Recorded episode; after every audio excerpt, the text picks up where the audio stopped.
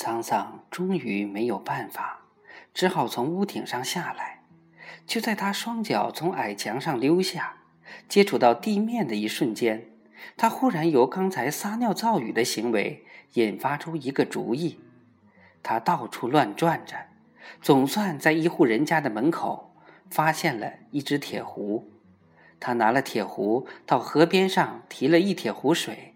然后带着这一铁壶水，吃力的重新爬到屋脊上。他趴在天窗口，仔细观察了白三，认定他已经睡死了，就轻轻的拨开了天窗。水牛差不多就在天窗下的位置上。他在屋脊上一笑，慢慢的倾斜水壶，水从壶嘴里流了出来。随即，他听到了水落在地面上时发出的噼里啪啦的声响。白三动了动身子，噼里啪啦的水声大起来。白三连忙翻起身来，衣服都未来得及披，下了床，操起一只早准备好了的带木柄的硕大木桶，送到了牛的腹下去接尿。水牛安闲的嚼草，并不动静。白三耐心的等了一会儿，未接到尿，对牛骂了一声：“畜生！”迷迷糊糊的上床去了。桑桑等了一会儿，又开始往下倒水。还未暖过身子的白三大骂一声：“这畜生！”只好又赶紧下床，端起木桶去接尿。无尿好接，白三左等右等，未等得一滴，很恼火，扔下木桶，在牛屁股上狠扇了一巴掌，找死呢！上床去了。桑桑把事情做得很有耐心，他等白三差不多又快迷糊上，再也不想起来时，又开始往下撒尿。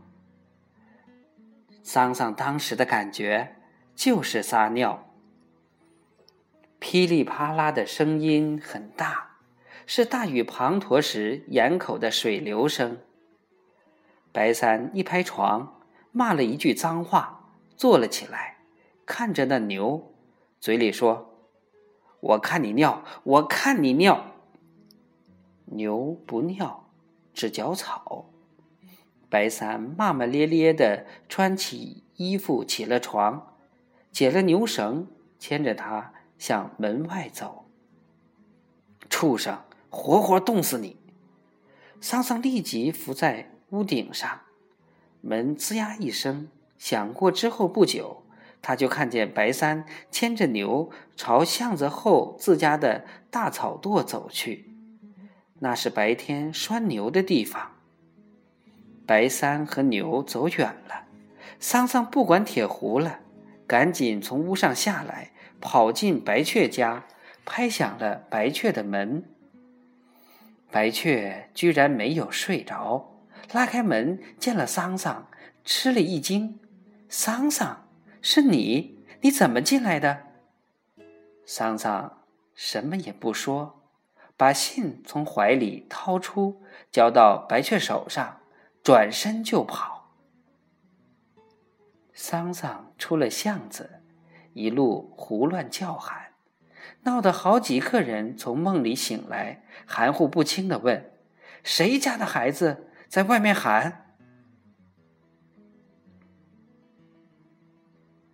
小朋友，《草房子》第三章《白雀一》第六回，今天就讲完了。明天我们讲。第七回。